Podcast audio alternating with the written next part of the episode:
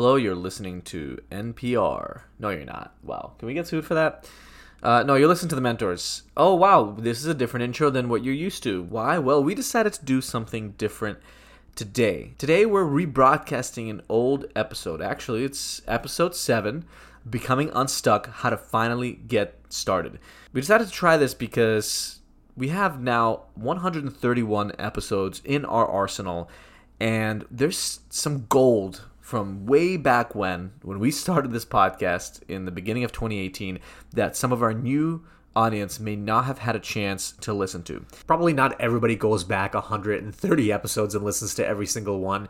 And so we wanted to make it very easy and convenient for you to listen to this episode that was relatively popular even back then, considering we had just started the podcast a couple weeks before that. Yeah, we ended up writing an article on Goldcast for this as well that did really well. And so we figured it's a topic that's still relevant to a lot of people. Even we ourselves sometimes feel stuck in our lives. It could happen at any time. So if you haven't heard this episode, give it a listen. We share some personal stories like how I got into acting, how Vadim got into teaching, at periods in our lives where we didn't have much direction. And that's what the episode is all about, is how do you move forward? How do you move from a standstill even when your direction is not very clear? Thanks for listening and enjoy the show.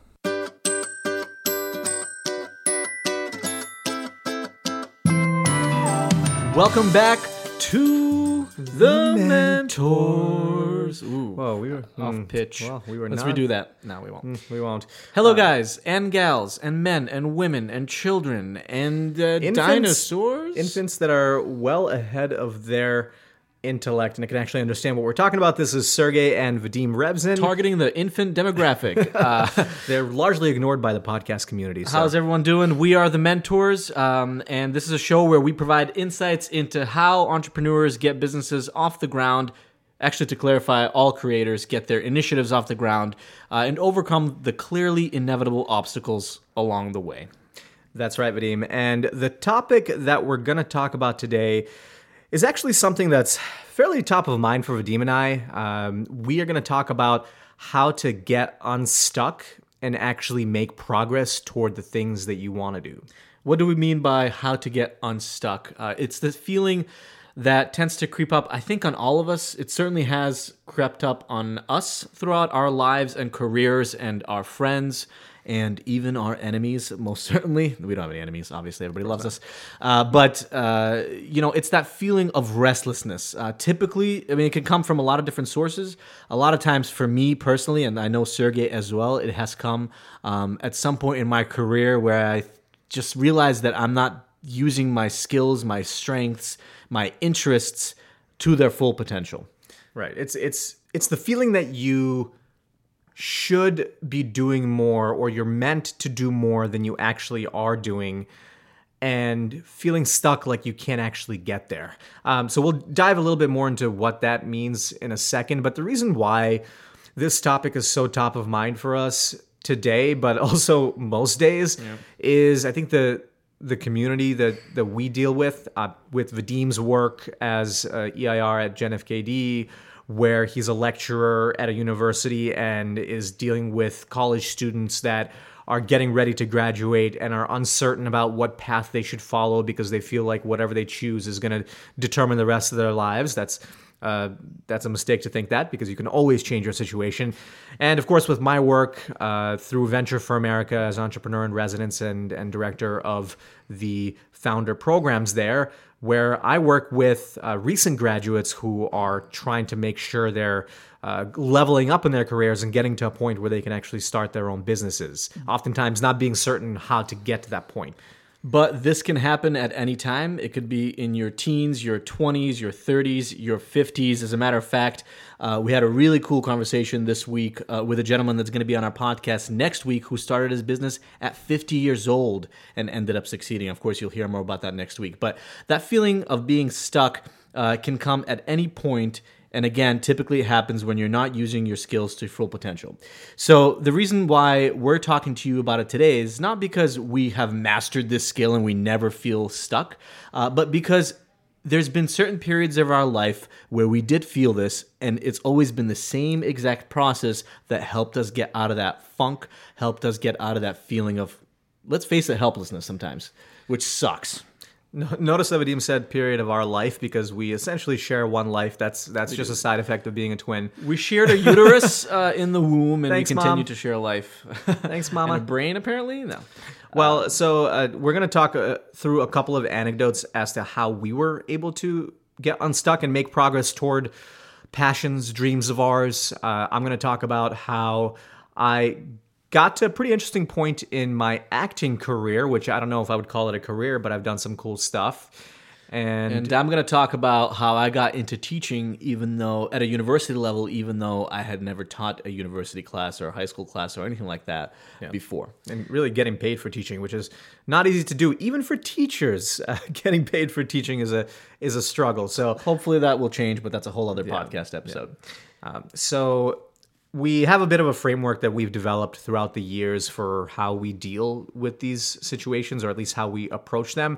And it's not really like a framework that you have to have written down that you look at just when you feel these things. It's something that I think once you've internalized, uh, it sort of becomes a habit in your life or habits in your lives.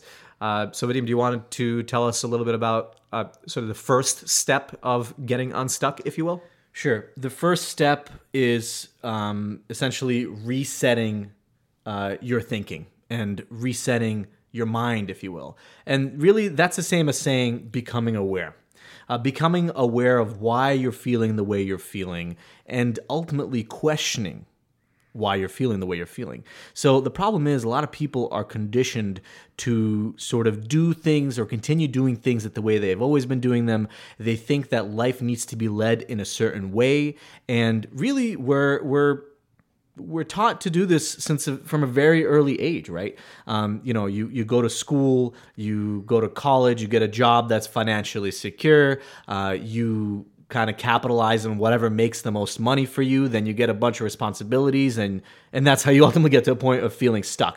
So the first step towards becoming unstuck is understanding why you're feeling the way you're feeling and uh, trying to get out of it. So asking yourself, why? Why am I feeling like this? And understanding that this is a lot of times a symptom of how you were raised and really uh, of the people around you as well, right? The fact that there's certain expectations that you have of yourself and you think other people have of you as well. Um, and that ultimately leads to inaction. But if you aren't even aware of why you're feeling these feelings, you'll never get to the next stage. What feelings are you referring to, Vadim? Uh, you know, depression, uh, guilt. No, um, de- well, depression actually can come from this. But really the feeling of uh, guilt, right? Uh, oh, I can't do what it is I always wanted to do, or I can't act towards, um, you know, Uh, fulfilling my goals because I have all these different responsibilities, and also my mom, my dad are gonna uh, be upset with me if I start doing something different, right? Or start doing something or acting towards what I think I was meant to do. Right, and you know, to be to be fair, uh, there is a reason for uh, the way that society is sort of created and the map, if you will, that you're given by your parents, by your teachers, et cetera. Uh, as to what sort of milestones you you should reach in your life and what you should strive for. It it acts as a good guideline and framework for you to to be able to fall back on something. And I think generally most people do need a, a map and directions in order to um, to have a, a, a lifestyle where they can, you know, have a nice house or at least have a place to live, have a family, be able to afford uh, food, uh, be able to afford vacations, et cetera. But some of us want more from life. Uh, want, you know, perhaps perhaps certain things that other people feel like they can't do or only a small percentage of the population can afford to do. Some of us wake up thinking, why can't I be the one to do this? Uh, so acting could be something that falls under that category. Dancing, uh, music, starting a business, starting a small business, opening a restaurant. Uh, really, you name it, but any endeavor that feels risky, that doesn't guarantee income. So any endeavor that's outside of a nine to five job may be considered by society as something that you have to be ultra talented to pursue. But from our experience, at least, so many of the people that are very successful are not really that much more talented than the next person at that thing. They became better at it over time. Um, they had confidence in themselves to tap into some other talents to, to be able to succeed in that realm, but they weren't innately the most talented person in the room, or they weren't born that way. You have to remember, if you start progressing towards something, if you start working towards strengthening a particular skill or even learning something about a particular subject, within a very short period of time, you, by all intents and purposes, are considered an expert. In other words, if you spend any concerted effort on it, and by the way, blockchain is a great example. There's not a lot of experts right now in blockchain technology, but if you spend any effort on actually digging deep into it and understanding the field, you already know more than ninety-nine percent of the population about that particular field. So it really just takes an effort and deliberately working towards that um, to already become an expert, so to speak. And the other thing with resetting your mind is why why should I even worry about um, becoming aware of why I'm feeling in a certain way? Why why even do this work? You know, I'm totally fine. I'm I'm working nine to five. I come home. I spend time with my kids. First of all, if you're happy with that, by all means. You've achieved happiness and fulfillment. You really don't need to uh, do anything else. Read The Alchemist. It's a perfect uh, book uh, that shines uh, around this example. But if you do feel like you need to do something else, you only live once. YOLO. YOLO. YOLO. Um, and you owe it to yourself to find out what it is that will make you happy in your life. Uh, because if you don't, there's a very good chance you're going to live through life uh, as a miserable person, or at the very least, as a numb person. And as they always say, you know, when you turn around and look back at your life on your deathbed at seventy-five years old, you're going to wish that you did something else. So you owe it to yourself to find that happiness, and that means first becoming aware and understanding why it is you're not acting towards um, uh, becoming a better you and, and becoming happier and doing something that really, really uh, makes you feel fulfilled. So speaking of acting, uh, I'll tell you a little bit of an anecdote from my own life. Um, I remember Vadim and I grew up watching I Love Lucy uh, because that's how we learned English. Thanks mm. a lot, Lucille Ball. Love her. And uh, for some reason, I, I saw a documentary on her career, and I got in my head that I really want to be an actor. Now, I'm not one to be that interested in becoming a starving artist and dropping everything I'm doing uh, to be an actor full-time, which is why I'm not an actor full-time. But um, around my early twenties, I had this idea that I want to give it a shot. Uh, I, at one point, I was in between jobs, and I wanted to try acting a little bit more seriously. My goal was to see if I can get a, even a small role on uh, like a real production. And, you know, we're talking about resetting our thinking here. I actually took an acting class where we got to pitch, or we got to, I should say, um, do a scene in front of an agent. And at the end of the scene, the agent told me, like, why are you doing this? You are not good at this. He said, first of all, he said, why did you choose that scene? It's such a difficult scene to do. You should have just at least chosen something you're good at. Now, I thought it was all right, but hey, to each their own. So I could have walked away from that experience thinking, well, I should just give up, right? This one person, this agent who sees many actors told told me I don't have it. Uh, and how am I ever going to get break into acting without an agent? But I chose to sort of reframe my thinking and said, okay, if I don't have enough experience to be attractive to somebody that is experienced, how can I create that for myself? All I had done was a couple of plays in, in school and a musical in college. Enough for to have a little bit of a resume, but nothing really impressive for anybody else. So I decided right then and there that I'm going to try to find a production, uh, a feature-length film, which is a full-length film, that is being created where they're looking for free actors, and I'm just going to use my tiny little resume of two things to try to get a gig on on a feature film, but I'm not going to agree to do anything unless it's a significant speaking role, one of the leads.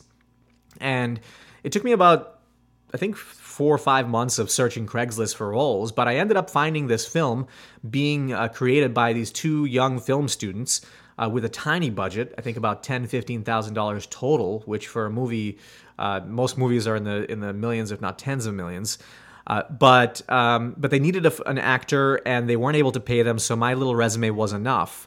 And I ended up getting a role that was fairly significant. It turned out that those guys were actually pretty good at what they did, and even with a ten thousand dollars budget, they created a film that looked pretty damn good, if I should say so myself. Maybe the editing could have been a little bit better, but the film looked good, and now all of a sudden I had a reel, uh, which is a, a piece of footage that showed me as a professional actor in a lead role. So once I had that, I already built up my resume a little bit more, and and then uh, and and then I had something to show to people that showed them that I was a serious actor. I'll get into more a little bit later about how I actually scored my next gig in the, in the next section that we'll talk about. But something that important that you said is what your acting teacher said to you, which is, why did you pick that scene? You should have picked something that you're good at. And that takes us to our next point. After you sort of reset your brain and became, become aware, a lot of people get stuck again um, because they know they want to do something, but they don't know what they should do. They don't know what skill they should capitalize on. Um, and there's some, there's definitely ways that you can go start going about evaluating your own strengths. You know, again, going back to the example of how we are when we're growing up. When you go to school, everybody takes general studies. Uh, you go to high school, you have to be good at history, art, math, science, you name it. And if you're not good at any one of those things, you're ridiculed by your peers, your parents, and really the education system ends up punishing you because you're just not good at certain things. Um, unfortunately, for certain people, that means they're going to get bad grades and they're considered not as smart. But that is just the problem with the education system. In reality, everybody has very different strengths. But what happens, since we're conditioned at a certain age to be good at everything, when we grow up and we get real jobs, we start comparing ourselves to people that are generally good, let's say, at a lot of different things, and, and you develop a feeling of inadequacy. And this can be completely debilitating because of all, all of a sudden you think, oh, you know what, I'm not very good at a lot of things, and so why would I pursue even anything of interest when there's so many people that are more talented than me? This is, of course, a detrimental uh, way of looking at things. The truth is, each of us has very, very specific strengths, unless we're Elon Musk, for example, and then we're just incredibly genius at everything. But most of us are really only good, or I should say great, at a handful of things, or one or two things. And while, of course, it's important to try to improve on your weaknesses, your time is better spent focusing on your strengths and applying your strengths. So how do you identify um, whether or not you're strong at something? Well, I'll give you an example um, of, of, of my own little story. Um, Sergey and I grew up in a family of teachers, and we always knew that we wanted to teach. I mean, at work, I'd constantly be caught up, uh, brought up to uh, explain complicated concepts to people about certain things, like whether it was Excel, or if I was working at a tech startup, I'd be brought into client meetings like at, let's say, B B C America, where eventually, instead of the C T O, uh, the video software company where I was working would bring me into a meeting to pitch, you know, uh, seven different executives on our technology for forty-five minutes straight, right? So how did I become good at that? Or I should say, how did that lead me to identifying that I was better, a good teacher? I knew that I wanted to teach, um, but teaching at a school or university to me meant that you had to get a higher degree. So I knew it wouldn't be, it would, there would be a lot of obstacles and a lot of friction for me to get a job working at a university, for example, even though I liked the feeling of teaching people, uh, as I did in my previous roles at different companies. I mean, you also just had no interest in, in the kind of salaries that teaching jobs offered. Unfortunately, it's a crime, but teachers don't get paid nearly enough for everything that they have to do, uh, and really for what it takes to be really, really good at the craft of teaching. So I knew I wasn't going to get a job at, a, at an academic institution, so what else could I do? Well, we identified at the time uh, that there were coding schools popping up all over the country that within twelve to sixteen weeks would teach somebody how to become a software engineer. And so the first thing that we did is we set up meetings with, what was it, like seven or eight coding schools? Mm-hmm. Seven or eight coding schools in the country um, to basically identify where maybe we could fill some gaps. So by that time, we had worked at a bunch of different tech companies with a lot of engineers. And so we knew that we had some skills that we could potentially offer them. And by the way, at this point, we had already given a few talks, free talks at meetups. We reached out to meetup organizers and offered to speak about a specific topic. And we the topics were well received. So we had some uh, proof there that people liked when we spoke in public and we were teaching certain concepts. Yep, there was already some positive indicators there, which of course gave us the confidence to move forward with reaching out cold to, to coding schools uh, in the country. But remember, it took the first step of action towards giving a talk in front of a bunch of strangers, even though we've never done it before in that setting. So going back to action, and also going back to the fact that um, uh, anything you do can be helpful for you uh, anytime down the line. And so we ended up pitching these coding schools, and we found one that specifically wanted uh, us to train their next cohort of software engineers on soft skills. So how do you give a presentation in a meeting once you get a job as a software engineer? How do you talk to salespeople? How do you um, uh, run a meeting? How do you move up in your career? Just to demystify that a little bit, um, it's not that we necessarily found a school that wanted us to do this.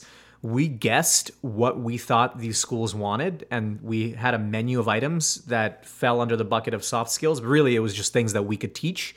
And we reached out to as many as possible, and some of them it resonated with. And so that's how we identified this first one. And and we guessed is is, is what we did initially. Uh, but through those seven or eight meetings with different coding schools, we asked questions and ultimately identified where the pain points would be. And within basically three weeks, I think, of conceiving this idea, uh, we had uh, a company that asked us to send a proposal. Uh, and essentially, we got a deal to do a training for them. Uh, the way that we ended up structuring it was a one-day, seven-hour interactive training. Uh, so now, all of a sudden, we got paid up front, and we had to come up with seven hours worth of material. We had never done that before. Teach a class for seven hours? So that uh, we, that was a little bit scary, if I, if I recall. It was definitely scary, and there was definitely some imposter syndrome there, but we already got paid, so we had to do it. Uh, and we were flying out to Colorado from New York City to do this. And so what we ended up doing is we just basically went through all the content we ever created. We sat down and outlined uh, what this lecture would look like. We split it up into two parts, and we ended up coming up with one hundred fifty slides uh, worth of content, which included interacting activities and exercises. Uh, and once we had that on paper, we practiced this seven-hour lecture end-to-end probably four or five times, end-to-end. Yep. So we spent over forty hours, if, if my math is right, Uh, just rehearsing this. So when the time came, we delivered the lecture, and the reviews we got were awesome. I mean, people told us that, you know, we changed their perspective on things, that they felt a lot more prepared and ready to get into the real world once they graduated from the coding school in three or four weeks. They had a better toolkit for identifying opportunities where they would be a better fit. And all this stuff was amazing. I mean, before this, we didn't really know if we'd be good teachers in, in terms of teaching concepts to somebody uh, or complicated concepts or really anything. And this was yet another proof point uh, to say that we are good at that. And so when ultimately I got an opportunity to teach entrepreneurship at a university class, which later I realized uh, didn't require a P H D, it required practical experience, which I had, having started my own business with Sergey. Uh, after the first class, the one of the instructors that sat in on the class said that it was one of the one of the best classes she'd seen taught um, in the semester. And even though this was my first class, she thought that I had been teaching for a very long time. So clearly, through this process, I refined my teaching skills, uh, but also realized that A, not only is it something that I enjoy, but B, it's something that I'm better at than a bunch of other people. So why not pursue it? And and think about, like, if you rewound uh, a year before that, uh, or maybe even two years before that, if Vadim said to someone that he's going to be teaching a course or delivering a seven-hour lecture or now teaching a semester-long course, he would probably be laughed at. He'd say, okay, great, come back in, in five or ten years when you have your P H D.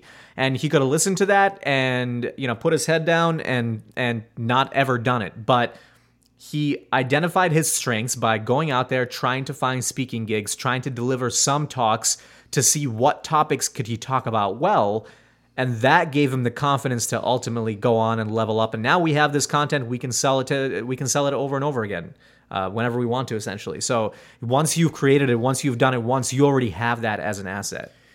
So once I identified what I was interested in, the next step was what, Sergey? Which is sort of the what rounds this whole thing out, right? The first step is resetting your mind, being open to change and being open to growth. The second step is understanding what you're good at and realizing that you don't have to be good at everything, but that you should focus on the things that either you're interested in or B, that you think you're good at. And so then what's the third step? What did we do?